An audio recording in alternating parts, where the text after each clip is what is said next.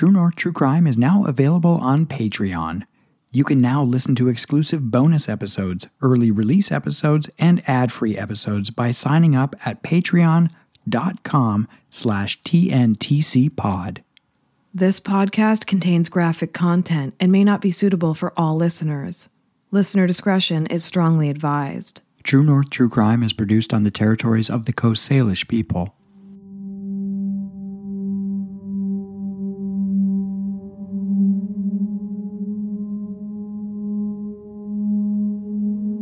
At the age of 49, one of the world's most famous comedians was at the peak of his career. Everyone in Hollywood loved working with him. Fans around the world adored him. Growing up in poverty in Canada, he could only have dreamed his life would be like this. In the evening hours of May 27, 1998, he played with his two young children in his backyard pool. His wife had gone out to dinner that night with a friend. After tucking his kids into bed for the night, he settled down for a quiet evening. That night, he would die while he slept. Tonight, we are talking about the murder of Phil Hartman. And you are listening to True North True Crime.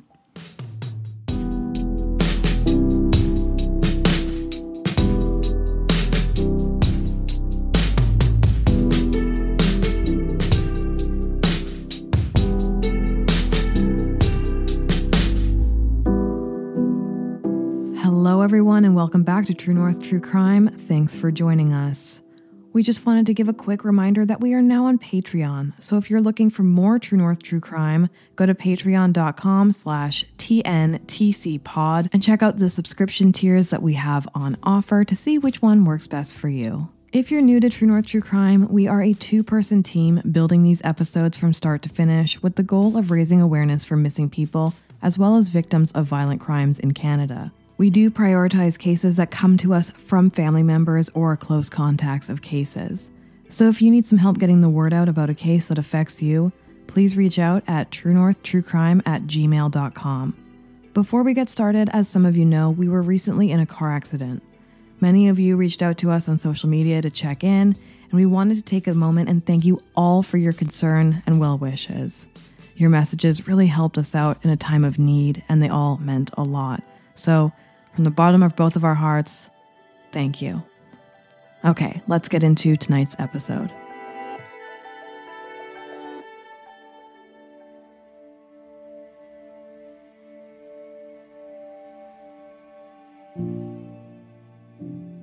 So, tonight we are talking about the 1998 murder of actor and comedian Phil Hartman. I worked in the comedy world for many years, and Phil was one of my all time favorites. With that in mind, we wanted to create an episode about Phil's life and the tragedy of his death. For those unaware, Phil was a Canadian born performer who rose to stardom on the NBC sketch comedy show Saturday Night Live. Phil was often referred to as the glue that held things together on projects that he worked on.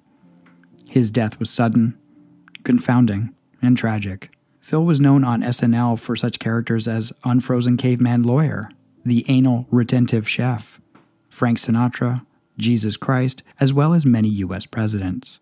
On The Simpsons, he voiced Lionel Hutz and Troy McClure. He was also known for his role as Bill McNeil on the sitcom News Radio, and he wrote Pee Wee's Big Adventure. Comedy is not easy, and it rarely translates well over the decades, but there is something that was always quite unique and timeless about Phil Hartman's comedic observations about the world around him. We put this episode together using publicly available news articles as well as the book You Might Remember Me, written by Chicago based entertainment writer Mike Thomas. As an additional content warning, this episode contains graphic depictions of gun violence as well as suicide. Philip Edward Hartman was born in Brantford, Ontario, Canada on September 24, 1948. His name was actually originally spelled Hartmann with two N's, but he would later drop one of the N's. The reason for dropping the extra N as an adult was to create a more successful name based on numerology. Phil grew up in his family as a middle child of eight kids. His father, Rupert, retired from the Canadian Air Force and became a salesman. His mother, Doris, was an artist with an entrepreneurial flair. She ran a small hair salon out of the front of their family home. The family lived in a two bedroom brick cottage on Dufferin Avenue.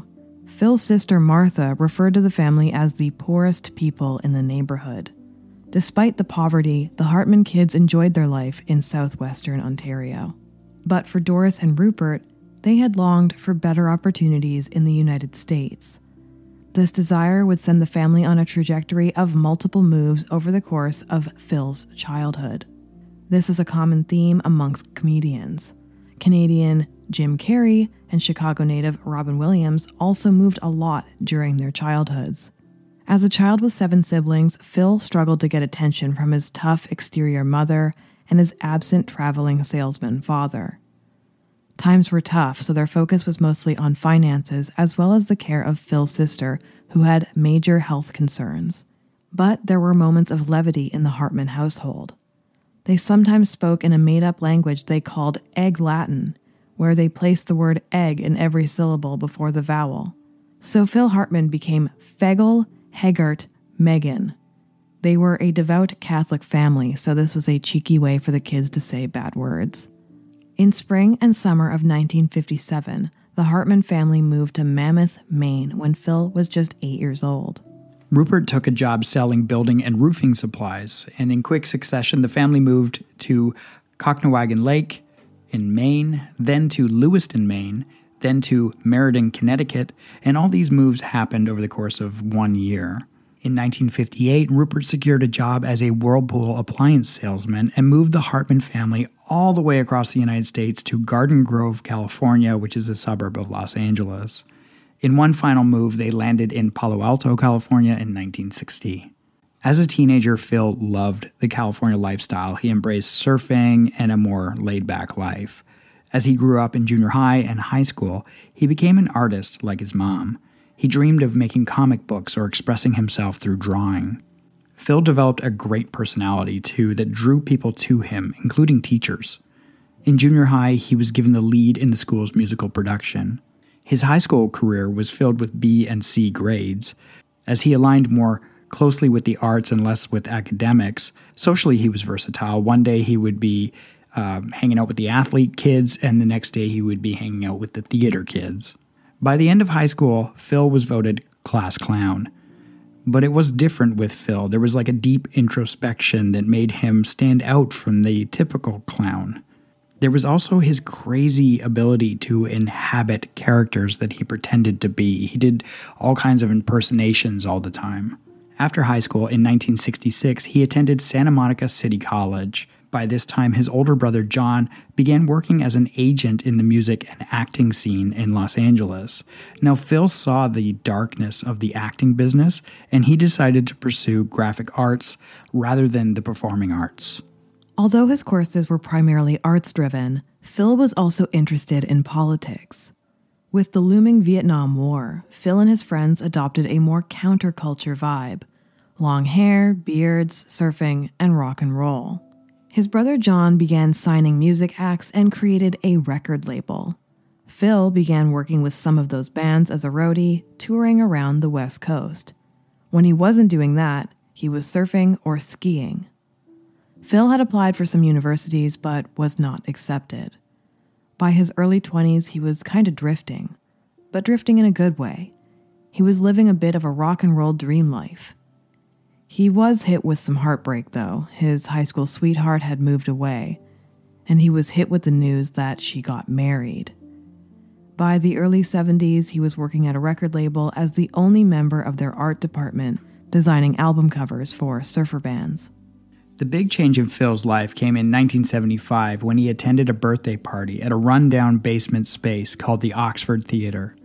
On the stage that night was a group known to this day as the Groundlings. The Groundlings are one of the most famous improv groups in the world. On stage that night, Phil watched as the comedians experimented with crazy characters, comedy sketches, and completely improvised work.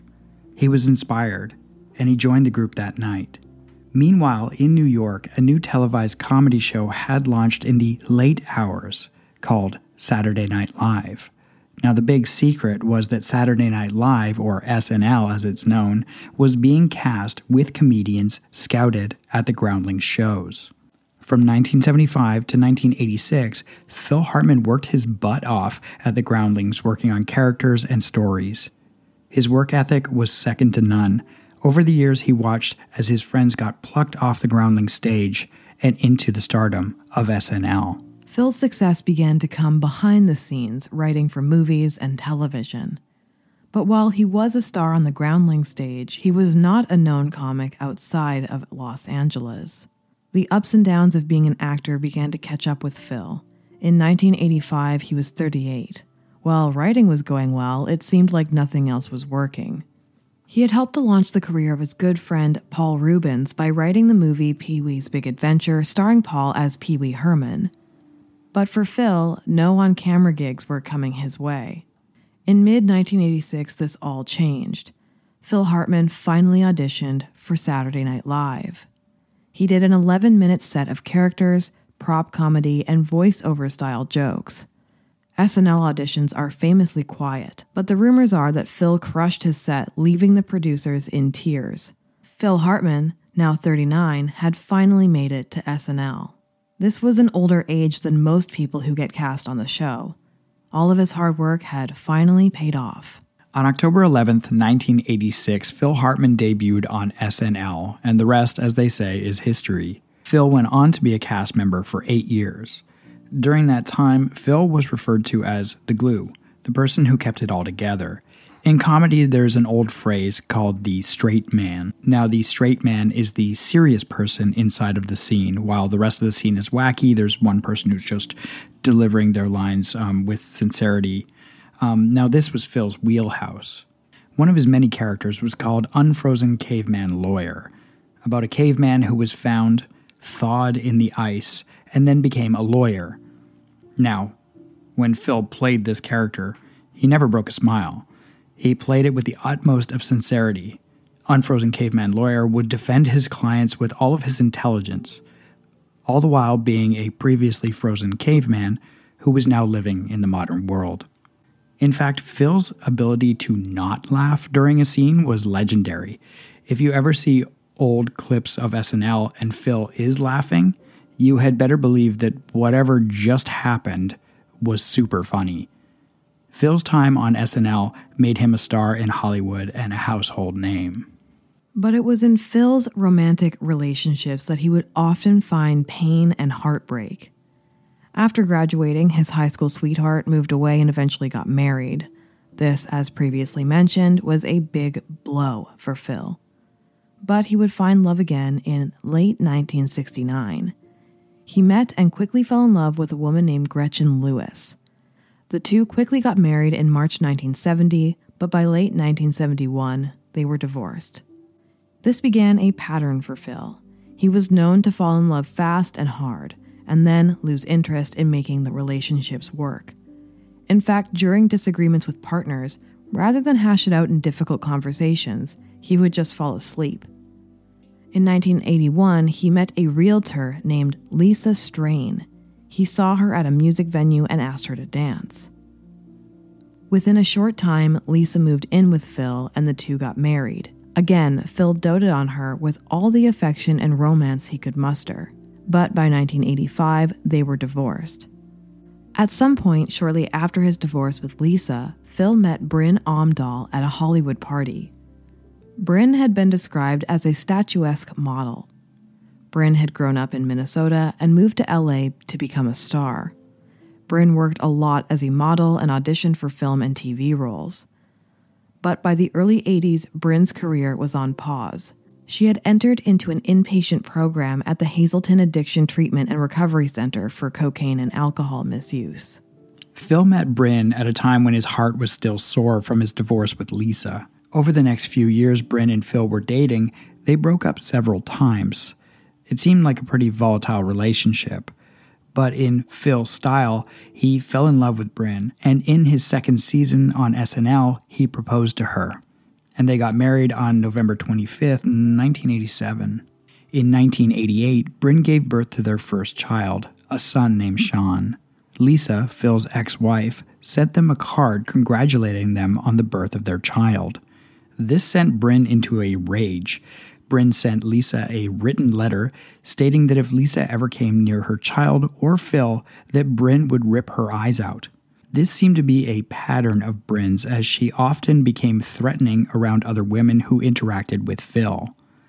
What Lisa did not know was that Phil had once told Bryn that Lisa and he were soulmates. Perhaps it was that that sent Bryn into the rage. For Phil, he was now in his 40s, married and a father. His star had risen in Hollywood. He was rich and successful. He bought a 4,700 square foot home and many cars, including a Ferrari. As his career took him away from home quite a bit, Bryn became an amazing mom, spending a lot of her time with young Sean. Then, on February 8, 1992, Phil and Bryn had their second child, a daughter named Bergen Annika. After the birth of their daughter, Bryn attempted to get her own career back on track. She hired a long line of nannies so that she could audition and take meetings, but of course, she would end up firing those nannies because she would get mad at them. The relationship also had more issues. Cast members often saw Bryn and Phil fighting in the hallways of Saturday Night Live studio. And many cast members muttered under their breath about what they called, quote, Phil's weird marriage. Things began to escalate to violence with Bryn throwing objects at Phil and getting physical with him in front of people.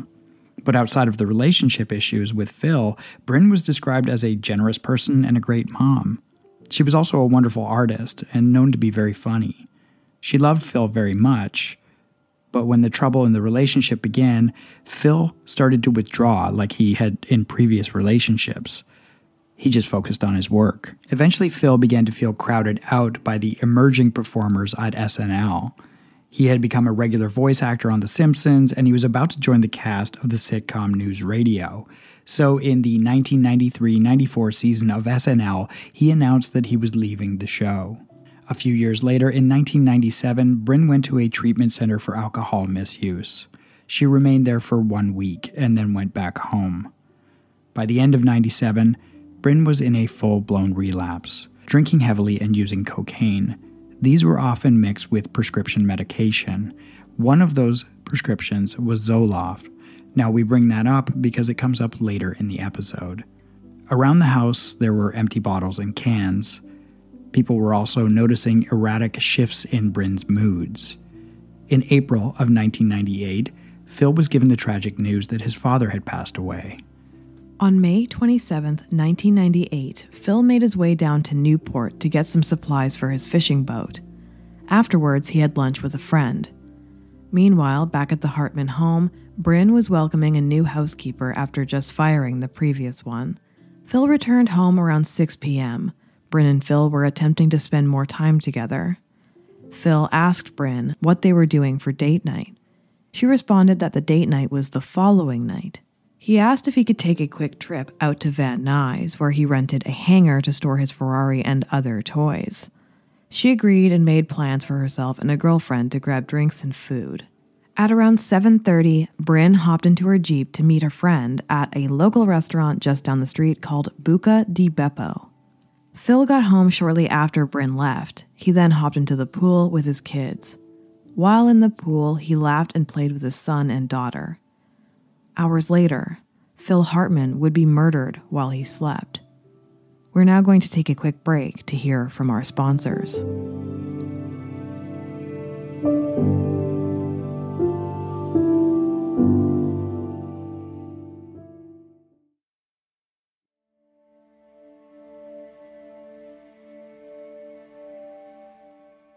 And we are back. So, before the break, we outlined the life of Phil Hartman, a Canadian who rose to fame and fortune as one of the world's favorite comedians.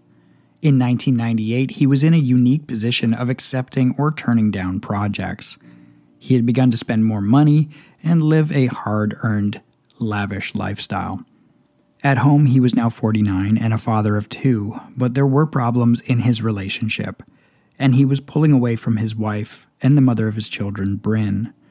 Bryn was becoming erratic and struggling with substance misuse. By all accounts, she was an amazing mom, but she struggled with her career, her place in life, and her marriage. On the evening of May 27, 1998, Phil hung around the house. enjoying the pool and his kids, and Bryn went out for a drink with a friend. By most accounts, Bryn had two cosmopolitans that she nursed over a period of time. She seemed in good spirits, and she wasn't incredibly intoxicated by any means. When that friend called it a night around 9:45, Bryn decided she did not want to go home, so she called another friend, a former boyfriend, named Ron Douglas. Ron was a stunt man who used to party with Bryn. According to Ron, Bryn showed up at his Studio City home, a little buzzed but not drunk. While at his home, the two talked about her life and her marriage. Bryn downed three cans of beer. At around 12:45 a.m., Bryn left Ron's house and headed home. Ron asked her to call him when she got home, but she didn't. According to the police, the following happened. Bryn arrived home and had clearly been drinking. Phil got upset at Bryn as she was supposed to be staying sober. An argument ensued. The argument escalated and Phil walked away from Bryn. Whenever Phil was upset, he would just go to bed and wake up to hopefully a more harmonious world. Phil got changed into some boxer shorts and a t shirt. He closed the bedroom door and crawled into bed. Neighbors state they heard a woman yelling, sorry, over and over again. Two hours later, Phil was sleeping and the neighbors did not report any more yelling. During this time, Bryn sat awake drinking and using cocaine. At around 2:20 a.m., Bryn entered the primary bedroom where Phil slept. She went to a closet where they kept their firearms in a metal lockbox. She took out a Smith & Wesson 38 revolver and walked up to Phil. She aimed the weapon at Phil from just 18 inches away and pulled the trigger. This bullet strikes Phil in the neck below his chin. She then steps closer and fires the gun again. This bullet enters his arm that was across his body and exits into his chest. Bryn then moves even closer, now at point blank range, and fires the gun again. This bullet enters just above the bridge of Phil's nose and into his brain. This shot would prove to be fatal, and death was quick. Phil's children were asleep in the other room. Phil Hartman, the loved Canadian actor and comedian, was dead at the age of 49. Bryn spent the next hour drinking while Phil lay dead in the bedroom. Then at 3:25 a.m., Bryn called her friend Ron Douglas. She told Ron that Phil had gone out for the night and that she didn't want to be alone. She asked if she could come over to his house. He said no and told her that maybe it was time to go to bed. Twenty minutes later, Ron's doorbell was ringing repeatedly. He answered his door, and there was Bryn. She was clearly intoxicated and upset. Ron got upset with Bryn for waking him up, to which Bryn stated, Don't yell at me. Phil always yells at me. She then barged into his home and fell as she attempted to sit on the couch. On the floor, she began to cry and stated, I just killed Phil. Ron just assumed that she was upset and maybe drunk and not being clear, and there was no possible way that she could have actually just killed Phil. Bryn then passes out. She would wake up from time to time to vomit in Ron's bathroom, and Ron provided her with water and tea, hoping that she would sober up. Bryn then asks Ron to call Phil several times. While Ron is calling the Hartman home, Bryn begins going through her purse. Suddenly, a 38 revolver falls out of her purse. Ron quickly grabs it and checks the cylinder. In that moment, he thought he saw six bullet casings, which means that the gun had not been fired. But then when he looked again, he noticed that three were missing. At around 6 a.m., it seemed that Bryn had sufficiently sobered up.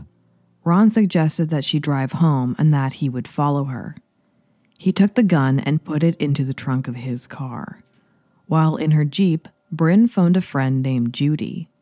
Bryn states that she had just killed Phil and that her life was over. Judy quickly made her way to the Hartman house.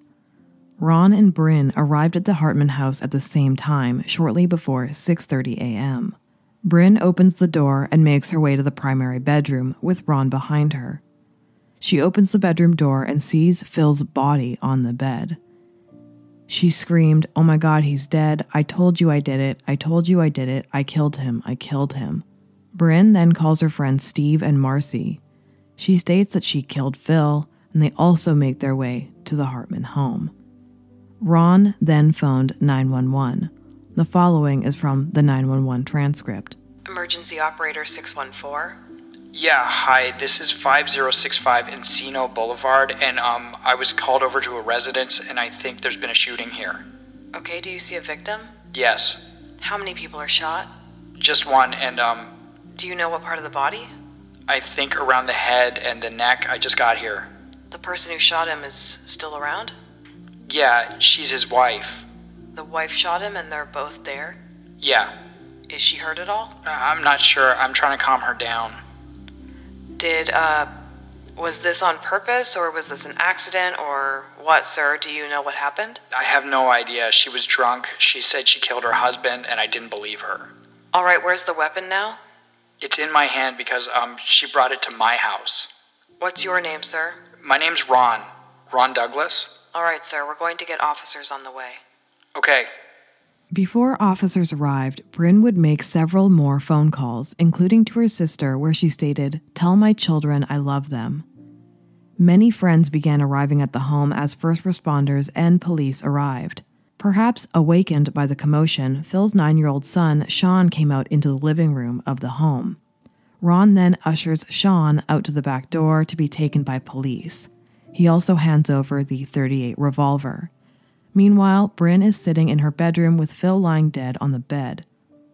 She is on the phone with her sister. She repeatedly states to her sister, Please take care of my children and tell them I love them. The police officers positioned themselves outside of the bedroom and began calling Bryn's name. Bryn then states to her sister, I gotta go, and hangs up the phone. At the same time, tactical officers were clearing the other rooms.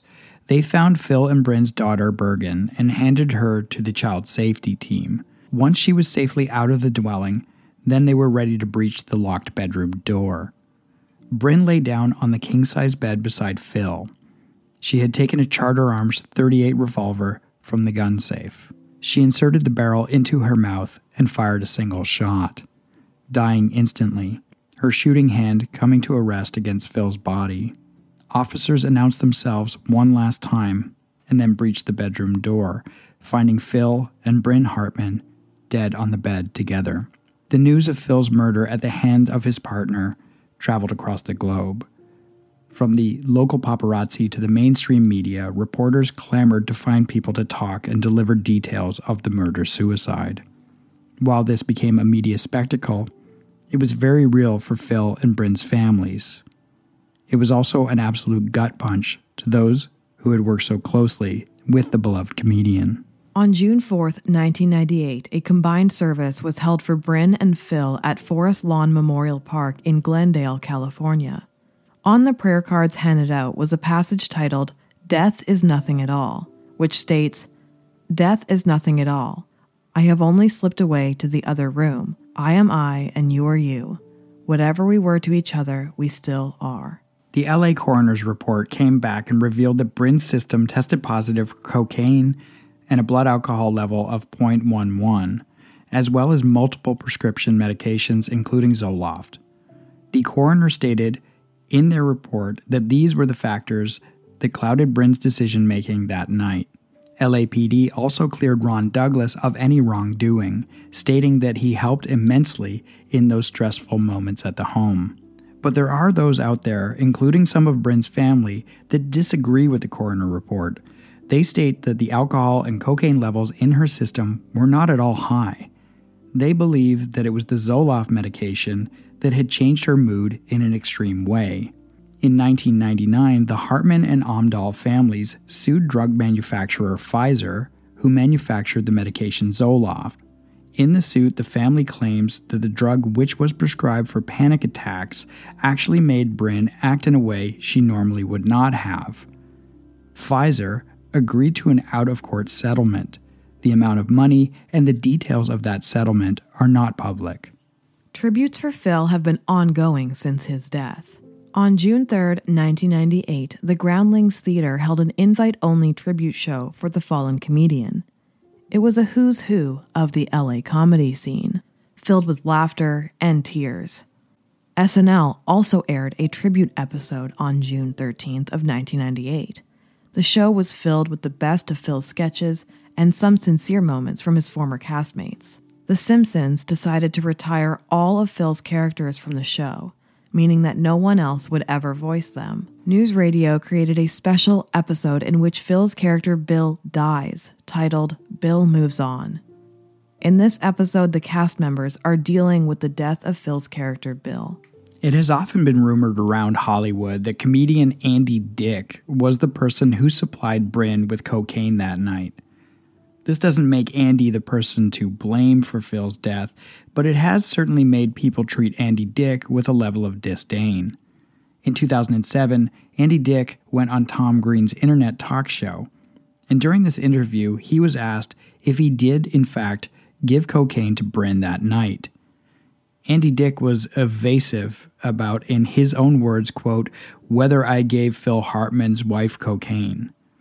He then went on to state, quote, if you're going to get drunk, you're going to go to a bar. If you're looking for drugs, you're going to go to somebody who you think does blow. She is somebody who that night wanted to get high, so she thinks, oh, he must have it. And I'm like, yeah, maybe I do. I don't know anything about her past. I didn't know any of that. Months later, after the interview, Andy Dick was in the Laugh Factory in LA, which is a comedy club. In walked longtime SNL cast member and friend of Phil Hartman's, Jon Lovitz. Andy was sitting at the bar, and Lovitz walked up behind him, grabbed him by his head, and started bouncing his head off of the bar until blood started coming out of Andy Dick's nose. This, in some weird way, was Jon Lovitz's way of standing up for his friend Phil. Phil Hartman was a comedian's comedian. Lovers of comedy truly got his sense of humor and his commitment to the work. An entire generation of comedians will still, to this day, react in sadness and admiration when Phil's name comes up. We know that comedy is subjective, and what is funny in the past may not be funny anymore. But there will always be something about how Phil worked that will live on far more than the material that he created.